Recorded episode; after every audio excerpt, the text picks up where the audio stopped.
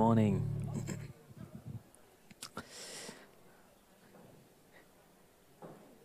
Fantastic. Hey, next week we're going to do a 5:30 uh, worship service. It's going to be real chill. Uh, it's not going to be like we do on a Sunday morning. It's going to be out the back, just some acoustic worship. So come along. It's going to be different. It's going to be a lot of fun. Uh, it was very good. Uh, it was what we did for our worship uh, night uh, during our fasting and prayer. Was, it's going to be very much like that. So next week is going to be great. I encourage you to come along, uh, uh, particularly if you're not coming to camp. But even if you are, 5.30, we're all going to be here uh, worshiping God together. So it'll be great to have you. Today we're going to continue the series that we've been doing called Crazy Church. Crazy Church. Why is it called Crazy Church? Why are we doing this? It is the church of Corinth. And there's a lot of craziness going on in the church of Corinth. If you've been with us, how long has this series been? So long. Oh, no, a lot more than six weeks.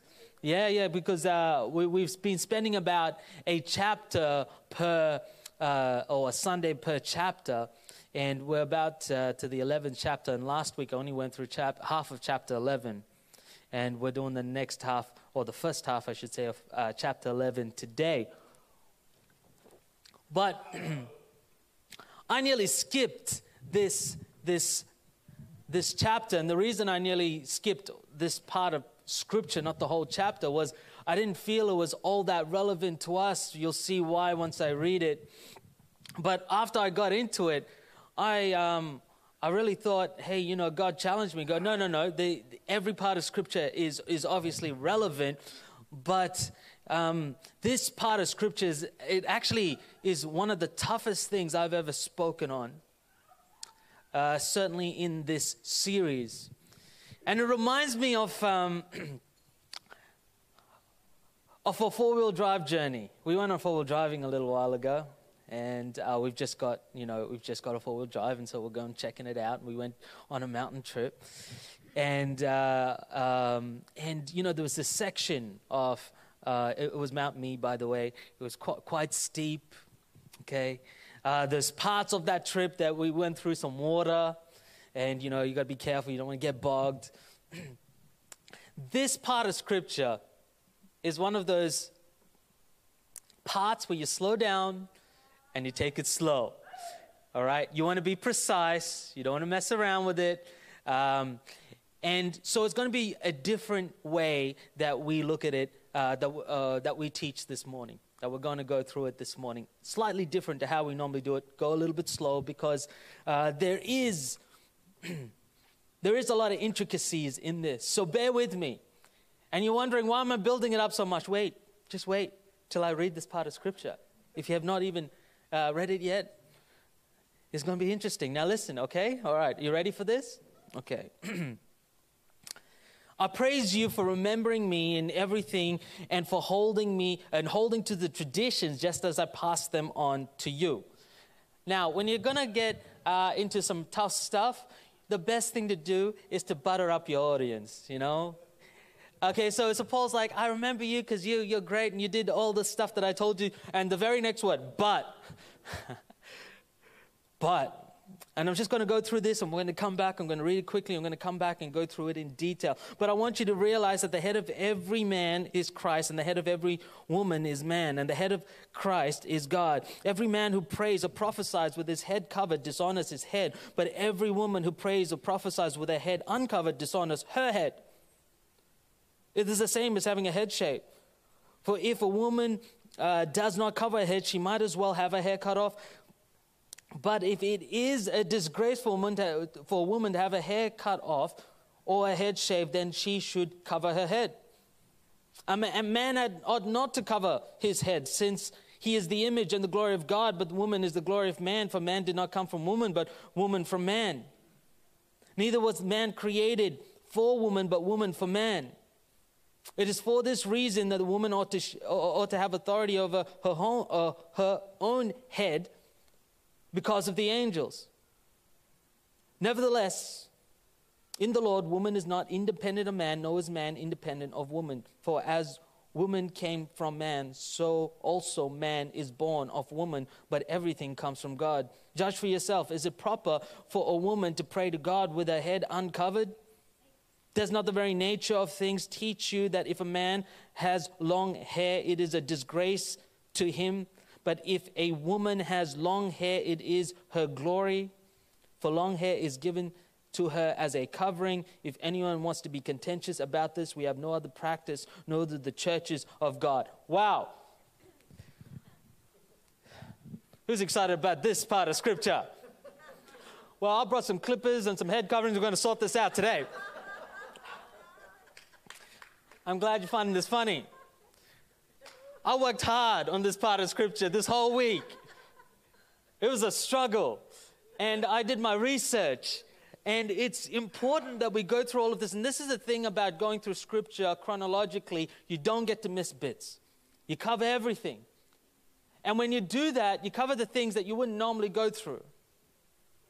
And we've got to ask some really tough questions. We do. We've got to ask it is it relevant now? Is any of it relevant now? Is it just culturally appropriate because people say that about morality, sexuality? Oh, that was the culture at that time. Now we're different. Nothing goes. The big question here is what are universal truths and what are local cultural ideals or perspectives? Going to go all over today. Let's pray first. Father, we come before you. Come before your word humbly. And God, we feel like a child speaking to children about things that are so beyond us astrophysics. And Lord, we just pray that through your Holy Spirit that you will give us truth. We would move forward in love, honor, respect, that all people would flourish, that we would take your word seriously, that we would do the job of the theologian as all of us ought to be in some sense, looking to understand and apply your word in our context. We thank you for your wisdom. Your word says, ask and don't doubt. Ask for wisdom, and God will give it to you. Do not doubt. And so we thank you for your wisdom. In the name of Jesus, we pray. Amen. But I want you to realize that the head of every man is Christ, and the head of every woman is man. and the head of Christ is God. Do you think anyone might have an issue with that little verse there? How about this bit? The head of woman is man. Do you reckon that's contentious? You're like, Kim, I don't like what you're saying. I haven't started saying anything, I'm just reading it. I'm preaching yet, I'm just reading it. But let's give some uh, context to this. Let's go back to the Genesis and how God created man and woman. God created mankind. Genesis 1 27 says, God created mankind in his own image. In the image of God, he created them. Male and female, he created them. At the very start, the first chapter of the Bible, God creates man and woman in his image. Both are created to reflect who God is. God, the holy God of Israel, is reflected in both men and women. And we are equal before God. You go all the way to the other side of the Bible, nearly at the end. In Galatians, the Apostle Paul, the same guy who, who wrote the scripture we just read, in Galatians chapter 3, verse 28 says this There is neither Jew nor Gentile. He's talking about race. There is neither slave nor free. He's talking about socioeconomic standard. There is neither male nor female. It's talking about gender. For you are all one in Christ. Now, what's he saying? There's no such thing as male and female? There's no such thing as rich and poor. There's no such thing as Jew or Gentile. No, he's not saying that. He's saying that all of that, no matter where you stand, Jew, Gentile, uh, male, female, slave or free, you're all equal in Christ. But the difference still, differences still stand. You're still different. You're equal, but different. Equality does not mean we're all the same, or we even have the same function. A Jew is a Jew, and a Gentile is a Gentile, and that's based on your DNA, where you come from. We're different, but we are equal in God's sight. If that's the case, then what is male headship that he talks about in Scripture? And when you turn to Ephesians chapter 5, you read about headship, male headship over there. Well, we're going to touch a little bit on that today. And hopefully, as we go through the scripture, that would become apparent. There's so many things we're going to be touching on today gender roles, biblical masculinity, femininity, male, female authority structures. And really, they are all such big topics that all we're going to do is just touch them. Okay, uh, we don't have a, you know, unless you want to be here till four o'clock, you know, you okay with that? No, okay. Uh, so we're just going to touch on them. I'm not prepared to be here till four o'clock either, um, or to have that content to give you, but let's, let's keep going through this. Every man who prays or prophesies with his head covered dishonors his head. But every woman who prays or prophesies with her head covered, with her head uncovered dishonors her head. It's the same as having her head shaved. For if a woman does not cover her head, she might as well have her hair cut off. But if, a, if it is a disgrace for a woman to have her hair cut off or her head shaved, then she should cover her head. Covering heads. Don't see very many heads covered. That was meant to be a joke. When interpreting scripture, it's really important that we understand the cultural context. Otherwise, you start applying things that are not meant to be applied in that way. It's really important that we understand what the, the context that Paul is speaking into, what's going on in his world, so we can understand how to apply it in our world. Head coverings in almost every culture, this is universal except for our Western culture, modern day Western culture, has always been a, a symbol of modesty. If you go to India or anywhere in the Middle East, for the most part, you will have women that will cover their heads in public. Now, this is not part of our culture but it has been for a very long time, thousands of years, particularly in biblical culture. And what that meant was, is that, hey, this is a symbol that I'm not available. I'm not available. Maybe uh, uh, I, am modest. I'm gonna. It's the idea that I will only expose my beauty to my husband. That was the idea. Now, if you were single, it's to signal that I'm not. Hey, I'm not available in that way just to any old person. Because if you were in that culture, what it would mean is that, you, you know, even if you were young and you were a, a, uh, a young person that not yet married, you're a single person, someone in your family, generally your dad, would, would find someone or you would find someone and you talk to your dad and there would be this thing and they would arrange it. That's how it worked in that culture right? It's not just hey i'm gonna in our culture is very it can our culture can be very promiscuous. Let's just check it out and see how it works. So this idea was an idea of modesty. Now let's let's contrast that to what was going on in corinth. Corinth was a hypersexualized society. They had temples that encouraged temple prostitution. There's one temple, the temple of Aphrodite, the, um, the goddess of love, that had 1,000 prostitutes. 1,000 prostitutes. That their job was basically to earn money through their prostitution for the temple. And the way they showed that they were available was they did not cover their heads. The priestesses would not cover their heads, they were available. Now, we have symbols of marriage and so on in our culture.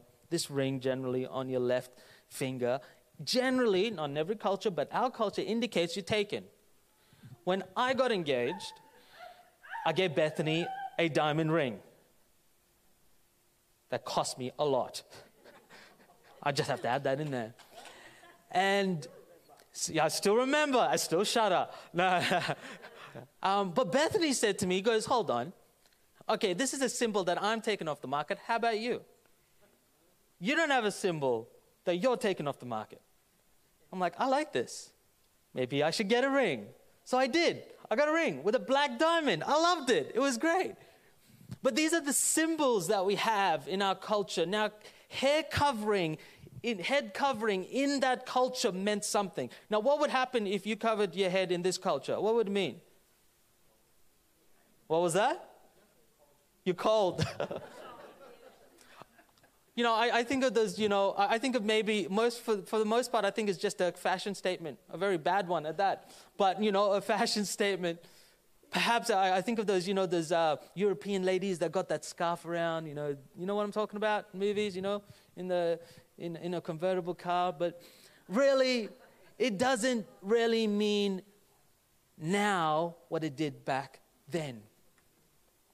But there's a deeper truth that Paul is alluding to. He's saying the family unit is sacred. We are called to be sexually pure. We're called to have respect for God's way. You know, what if you're, what if you're single? It says, it says in, in Hebrews chapter 13, verse 4 marriage should be honored by all and the marriage bed kept pure, for God will judge the adulterer and the sexually immoral. It doesn't say marriage should be honored by the married people, he says marriage should be honored by all. You create a culture, whether you're married or not, whether you're single, uh, widowed, widower, whatever it may be. It is a culture that you create where it says, hold on, sexuality is to be expressed in the confines of heterosexual marriage and we build our culture around that. Now, in Paul's culture, he's saying, hey, it is not appropriate for our women to be to have uncovered heads and be. Do, do you get the now that you understand the context, what he's trying to say? It doesn't mean the same thing to us. You can wear something on your head, but that's not going to say anything, really. So there's context and there's cultural aspects are around this that help us understand what Paul was talking about, and then help us to apply it to ourselves. This is why we, we, don't, we don't wear head coverings. We don't need to. But we do need to honor marriage. We do need to be sexually pure. That's what Paul preaches. He's, he's preached about in 5, 6, and 7, chapters 5, 6, and 7. We should hold these things, sexual purity, in very high regard. Uh, verse 7 A man ought not to cover his head, since he is the image and glory of God. But woman is the glory of man. For man did not come from woman, but woman from man. Neither was man created for woman, but woman for man. It is for this reason that women ought to have authority over their own heads because of the angels. Nevertheless, in the Lord, woman is not independent of man, nor is man independent of woman. For as woman came from man, so also man is born of woman, but everything comes from God. Everything comes from God. What is Paul talking about here? When he says here, for man did not come from woman, but woman from man, what, what's he talking about?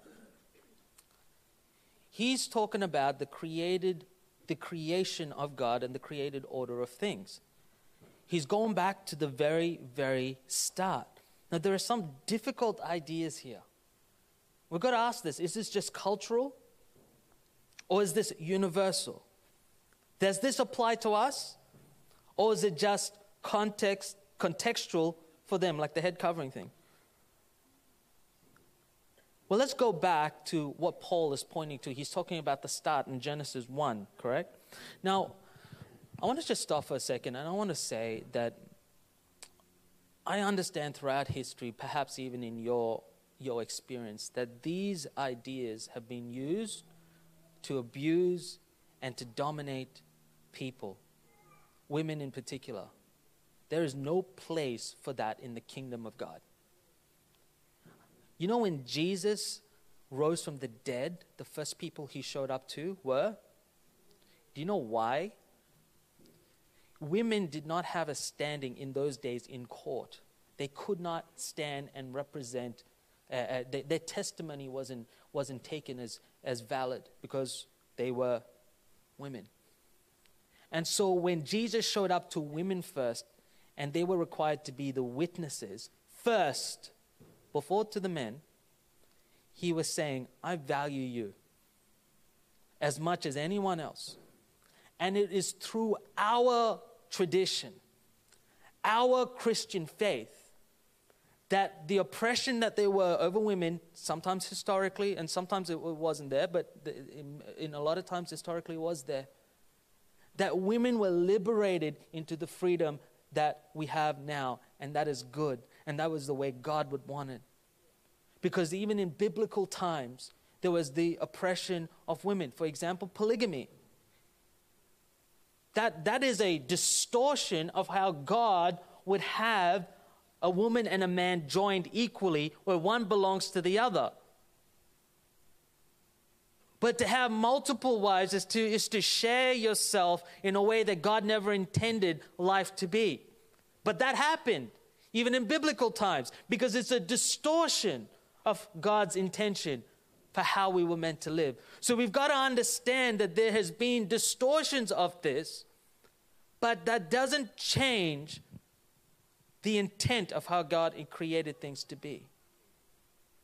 Now, again, I understand that people would have issues and uh, uh, with this, and I, I just encourage you just to pray about it just to pray about how, how, how this looks in your life. And let my job is not to tell you what to believe. My job is not to tell you what you should do. My job is to preach the word of God to you and allow the Holy Spirit to transform you. Because when a man tells you what you should or shouldn't do and you, and you obey it, and it's not coming from within you through conviction of the Holy Spirit, that'll only last for that long. We're not called to give law and give perspe- uh, and, and, to give uh, commands and this is how you should. I'm called to preach the word of God and let the Holy Spirit within you change and and bring flourishing to our relationships, our community, and overflow to the world. Are, are you with me here? All right, so let's, let's keep going through this. So Paul points to the beginning. He goes, man did not come, man did not come from woman, but woman from man. So what's he pointing to? Well, he's pointing to Genesis 1. The first few words of the Bible says, in the beginning, God created. That is very important. Let me ask you a question. Do you believe that? Let me tell you, a lot of Christians these days who would call themselves Christians, who believe in the work of Jesus Christ, have questioned that whether creation is some sort of form of evolution. Now, there's, there's ideas around, but let me tell you the fact that men and women are created in the image of God means they were created. He breathed his life into them. We are not the product of millions or billions or quadrillions of years. We are the product of intention. He created. In the beginning, God created the heavens and the earth. In Genesis 1 27, we already read that. He made them male and female. Do you believe that? Do you believe that God created males and females from the very start? See, Paul goes all the way back to discuss a universal truth that God created, and God created male and female. And why am I harping on this? Because if you believe God created, then you believe that life belongs to God. And therefore, life is sacred because it belongs to God. That's why, as Christians, we have a problem with things that have to do with cutting short life. And I understand it's complicated, and I understand there are different perspectives, but wherever we come to this point of playing with life, we need to be careful. If we believe, of course, that God is created. And if you don't believe that, that you believe that you're a product of evolution and you're here and your life belongs to no one else but you, and yeah, you can understand where they're coming from. You get it. But it comes down to where you believe your origins are. Now, if you believe that God created them male and female, then gender is sacred. Your gender is not fluid. Your gender is not your choice. Your gender is given by God if you believe God created them male and female. Now, for the most part, in our society, gender is put forward as a social construct. Now, what does that mean? It means that, you know, I wear pants because my parents told me, your boy, don't wear dresses. Okay? Your boy, you shouldn't do this, you shouldn't do that. And therefore, my masculinity and who I became was formed by society. And same thing with women. That is not true. No, sure, there are social norms, you know, it's got to do with fashion and things like that. But your biology and your gender is linked to your biology. That's a scientific fact. This gender being fluid and in accordance with a, so, a complete social construct is not scientific fact. You could pull a 3,000 year old mummified body from an Egyptian pyramid and do a scientific test, and it will tell you if it was a male or a female based on the DNA. It's in the very core of who we are. That's scientifically, but more important, theologically, God created them male and female. And if you believe that, then you believe that gender is sacred. And if you believe all of that, then you believe that sexuality, as God intended it to be, is also sacred. But you see, it all comes back to believing that God created, God created a male and female, and is the building blocks. And then this becomes universal for understanding how we live life.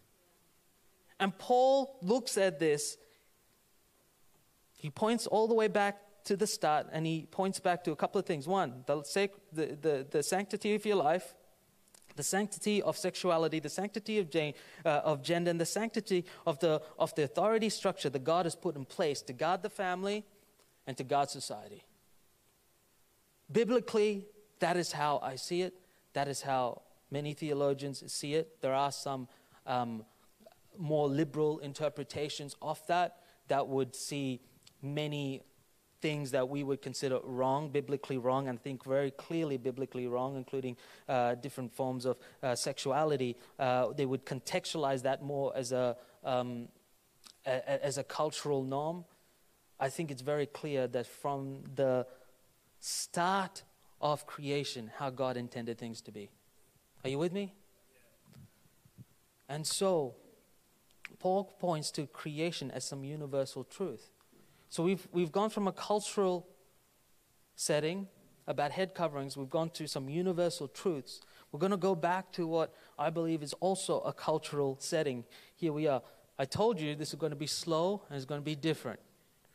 Okay, we're going through a very steep slope here. Verse 13 Judge for yourselves, is it proper for a woman to pray to God with her head uncovered? We just we covered that. Okay? There's not the very nature, everyone say nature, nature, of things tell you that if a man has long hair, it is, it is a disgrace to him. Hmm. All right, man buns, they gotta go. Let's. The, the. I'm just kidding. I'm just I'm mess, messing with you. I'm messing with you. But if a woman has long hair, it, it is to a glory. For long hair is given to her as a covering. If anyone wants to be contentious about this, we have no other practice, nor do the churches of God. All right.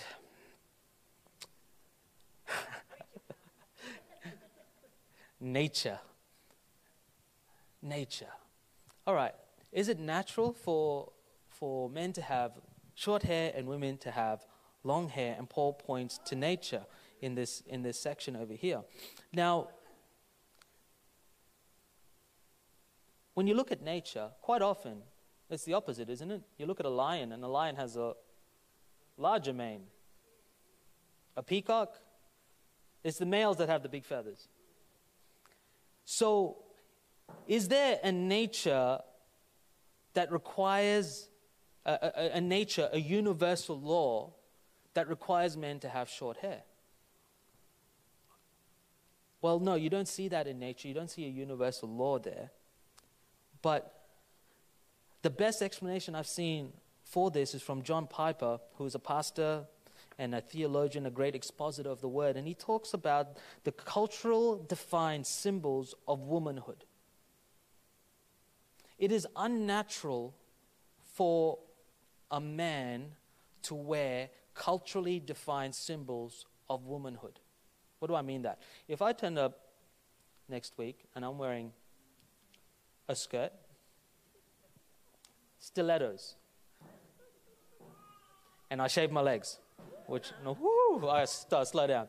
Um, I've got, I've got nice dangly earrings like my wife has, like, you know, the dangly ones that have like three levels or whatever. And um, I, I, wear a, a lady shirt. a blouse, a blouse, yeah a lady shirt. Um, and I'm wearing some lipstick, the red stuff, okay? Um, yeah, you're laughing for a reason because you understand that that's just not how guys dress, right? It's culturally defined norms. I mean, my, my leaders would be right to go, uh, can we just have a word with you in the side room, please? Elders would, would just say, uh, uh, uh firstly, are you okay? And secondly, I don't think it's appropriate that you preach the Bible like this because we know, we're pretty sure that you're a man. okay, so he, here's the thing. Um, there are culturally defined norms. Now, if I had a piece of, you know, whatever, a skirt looking thing uh, on, that does not mean a man in Scotland cannot wear his kilt. Or a brother over here, um, what do they call those things in, in Samoa that they, you're, lava lava. Well, that's culturally defined as normal, as a man would wear those things. Right? There, there are people in Africa and PNG, men that, that wear year, like what we would call earrings.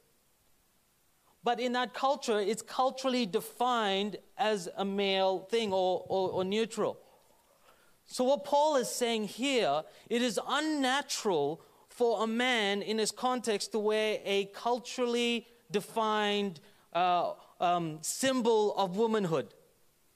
Which, in that culture, in Corinthian culture, if you had long hair, in that culture, was it, it, it, you defined yourself as a woman that way, and short hair defined yourself as a man. So we see this, this here as a, as a local cultural perspective on how we ought to live. Is that men need to be men, women need to be women. In that culture, it meant long hair. In this culture, it may mean stilettos. It may mean lipstick. It may mean makeup. The idea is quite simple. God created you in His image, He created them male and female. Gender belongs to God, Sexuality belongs to God, life belongs to God. There's some things that are sacred, that, ought, that are universal and ought not to be touched. Does that mean we do not care about people who have gender dysphoria, gender confusion? Does that mean we don't care? Would Jesus care about them? Absolutely. You know, we all have identity issues. We all are insecure, and some people have it about their gender or their sexuality. That's, that's part of being human. And we ought to embrace help care for people that have need. Church is a hospital. And just, bef- just because we here, and you know, quite likely there are people, possibly even here, that may have issues with this, an identity issue with this. And that's fine, you're in the right place. But just because we may not personally have that issue doesn't mean that we can point a, finger at someone else and say, that's worse than what, you know, that sin is worse than my sin. Our sin is sin before God.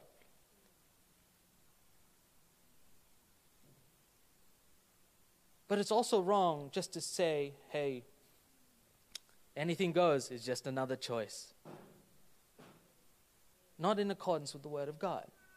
Because God creates a universal, we see this through the Scripture, we see it through the whole Scripture. There's universal expect, expectations for the value of life, the value of sexuality, and the value of your gender. It's sacred. It's not our decision, it has been given as a gift from God. I think this is what Paul is expressing in this, and many theologians would put that forward. I believe I've done the best I can do with this scripture. Now, I want to acknowledge that there is content, uh, be it male headship, um, you know, gender, and so on, that has been abused. And even as I touch on this, people are experiencing some level of discomfort. Perhaps people may be feeling some level of discomfort. And if that is the case, then our natural inclination would be to say, no, um, that's not true. That I'm not, I don't agree with that. And that's okay. You can, you can not agree. I'm, I'm okay, by the way, with people not agreeing with me, you know. Um, I'm perfectly okay with that. I'm happy to talk further about it. Um, but I would say this to you you know, pray about it. Take it to God. Ask Him for His wisdom. But we got to be careful as Christians. We've got to ask ourselves are we going to live according to the Word, or are we going to make up our own way, our own morality, our own form of Christianity? That's, that's a question we've got to ask. Now, I understand that some of the things are difficult as to how we interpret that and apply it to our lives today. It's difficult, I get it. But we're going to ask ourselves are we going to do what Adam and Eve did? Let's go back to original sin. What was the original sin? I will make the decisions for myself. Adam and Eve, do not take of that fruit, but it looks good. And the serpent said it would make me wise. And this is the way it is. And looking around, I don't see any reason not to. And they made a decision to live outside of the will and the purpose and the command of God and take a hold of their own reasoning, uh, pardon me, their own perspective, and to eat of that fruit. And that is the same temptation that is open to each and every one of us. Will I do the work, even though it may be difficult? to try and understand and apply Scripture, or will I go, uh, that doesn't make sense. I'm going to choose my own way of living? Because that is how the world lives. They don't believe that God created the heaven and the earth. They don't believe there's specific um, ways that He created humanity to live. And therefore, we have a smorgasbord of anything that we can do. And it kind of makes sense. Because you take away God, you take away intention, you take away, and then you're just a you're just floating around through evolution and you could change. It's fluid. That makes sense. But it does not make sense for a Christian to say, I believe that God created us to be saying, well, let me form my own form of morality. I hope I'm making sense here. Like I said, today was going to be different. Now, I think to a very big point that is being discussed in this scripture it begs some answers on the roles in marriage. So there's some things that I think are very important here. We did touch on that already. But number one, I think marriage is to be mutual in, for mutual enjoyment, growth, and benefit for both in the relationship. If a man ever has to pretend to Ephesians chapter 5 and go, well, my husbands, uh, wives, submit to your husbands, he's probably not doing a very good job. Or he probably doesn't understand what that actually means. Bethany and I, we did a little conversation uh, last night talking about this because we've been talking about it through the whole week. I've talked to women inside and outside of the church um, just to get a different perspective. Um, and you know, we talked we talked quite openly about how we see it in our marriage, how it works, and uh, we're going to put that up online um, on on Spotify. I believe Al is going to put that. It's just like a little podcast. It's only about 20 minutes, and so, if you want to get a little bit extra context on how we live this out, how we see it, and some of the uh, thoughts uh, around that, um, feel free to listen to that. It'll be on Spotify. But let's be very clear here that this is, this is not uh, an opportunity for, for domination or anything like that. This is, a, this is, this is meant for mutual benefit. So, practically, the question needs to be asked what does spiritual headship actually mean? For that, I go straight to the Bible, straight to the verse that we talked about, Ephesians chapter 5, verse 25. It says, Husbands, love your wives just as Christ loved the church and gave himself up for her to make her holy, cleansing her by the washing with water through the word to present her to himself as a radiant church. Without stain or wrinkle or any blemish, but holy and blameless. In this same way, husbands ought to love their wives as their own bodies. He who loves his wife loves himself. There's a picture here of a husband or man, and we'll apply this to, to single people as well in just a second. It apparently is most important to God that we look at our family, our wives, and our children by extension, at their spiritual well being. Primarily, it's put forward in the scripture. As Christ loved the church and gave himself up for it, what did Christ do? He laid down his life. He laid down, he sacrificed his desires. He said, God, if it were, if there's any other way, can this cup pass from me? he literally did what he did not want to do so that the body of Christ or the bride of Christ might be saved. And that is what is asked of every man,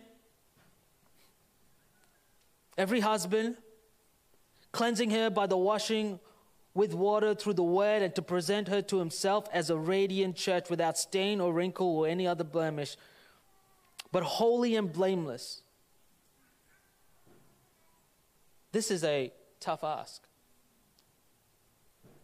To say, God, I'm, I'm going to make my goal to make sure that the people that are under my sphere of influence are going to be serving you, healthy before you, that are, well, they're going to stand before you one day and they're going to be going, they're going to be going great. More so than their financial uh, well being and their health and everything else is their spiritual life. Where are they at? Now, how does that extend to the rest of culture? Well, leadership needs to be shown in all aspects of culture.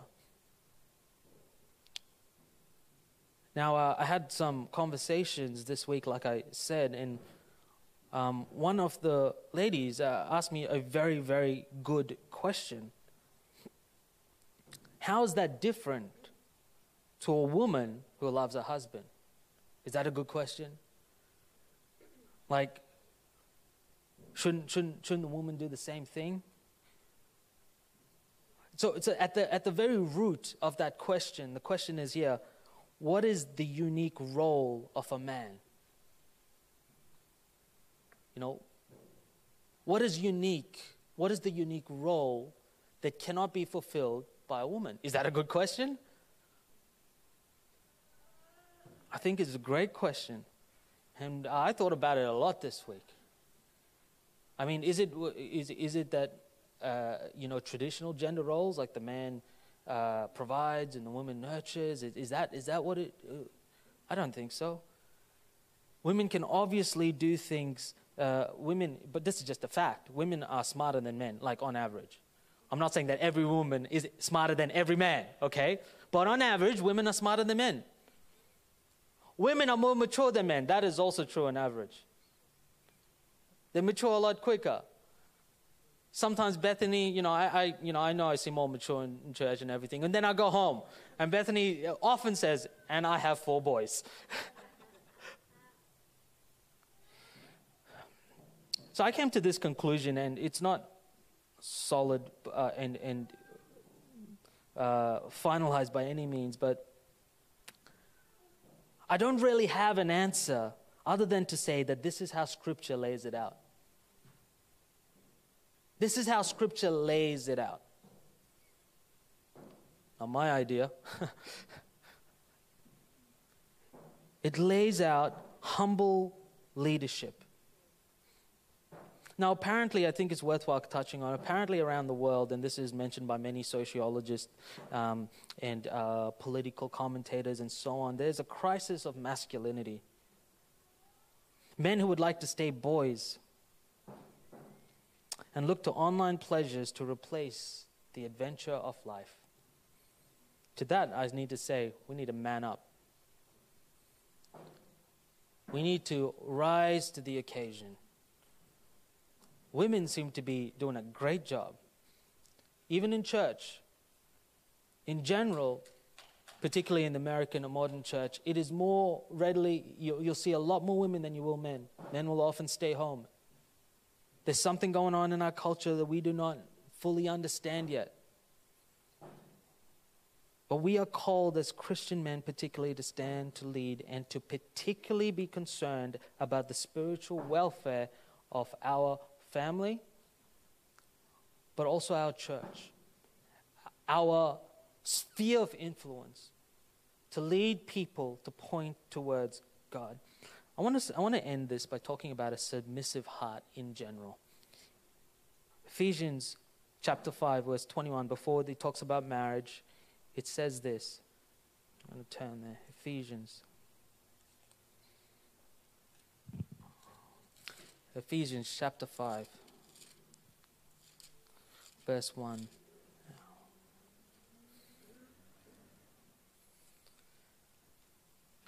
Twenty-one. Submit to one another out of reverence for Christ. Submit to one another out of reverence for Christ. You know, we all have. Let's put it this way the beginning of sin came out of rebellion, rebellion against God. And since then, rebellion has just been part of every, every person's heart and life. We see kids, they like to rebel. but we have authority structures in absolutely every aspect of life. We have it at work, we have it in church, we have it. And Paul's instruction here is to hey, let's not be rebels. Let's submit to one another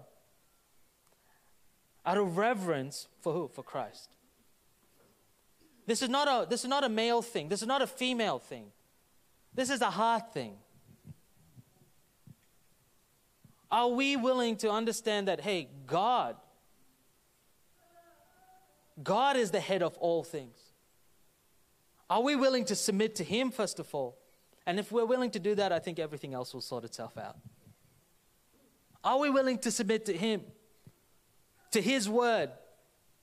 And again, I'm not trying to, you know, give instructions on how people ought to live and uh, in, specific detail that's outside of Scripture. That's up to you and God. But I'm here to preach the Word of God and let God speak into your hearts to work out how He would have you live. And I understand it's complicated.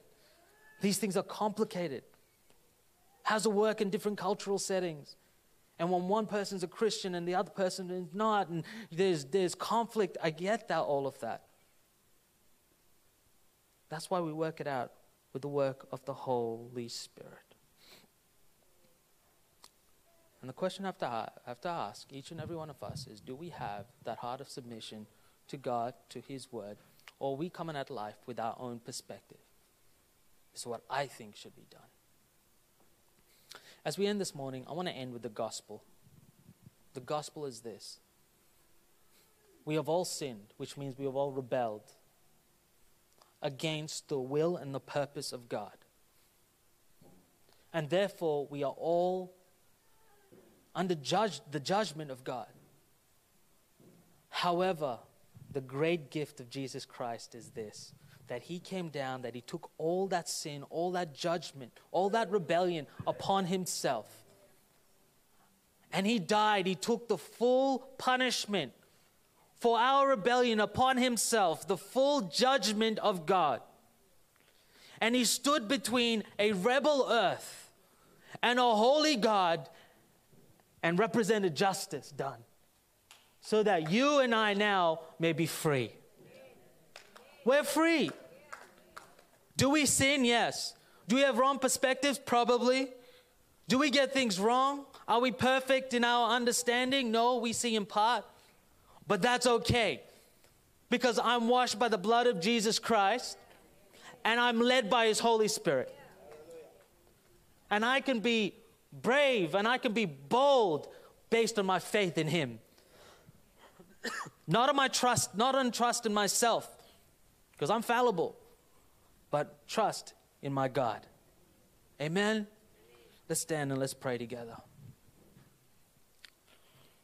Father, we thank you for your word, your word that challenges us, your word that, that cuts, but also heals, your word that brings health and direction, perspective, help. And I pray, Father, that every heart here would, would hear your word, would take it, and that your Holy Spirit would speak and bring transformation and change.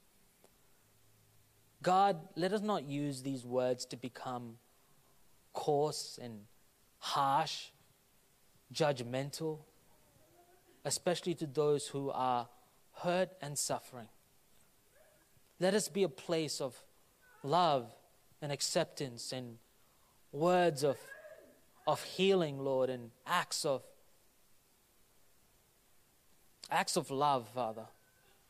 Let us reflect Jesus, yet let us be a center of truth, a light, Father, showing with our lives, Father, and the way we live and act, love and direction and God's plan and purpose for this world. We honor you with everything we have. We honor your word. We take you seriously. In the name of Jesus, we pray. And everyone said, Amen. Amen. Guys, thanks so much for joining us this morning. Uh, if you need prayer for anything, I'm, I'm ready to pray with you. Don't leave this place without prayer. If you want to discuss anything, I'm, I'm uh, either today or another day welcome to ha- happy uh, and welcome a conversation. And uh, uh, next week, we'll be at camp. Don't show up here at 10 a.m. Show up at 5:30. We'd love to see you. Grab a coffee if you're here. We have a free. If you're here for the first time, we have a free coffee for you. Be blessed, and we'll see you next week.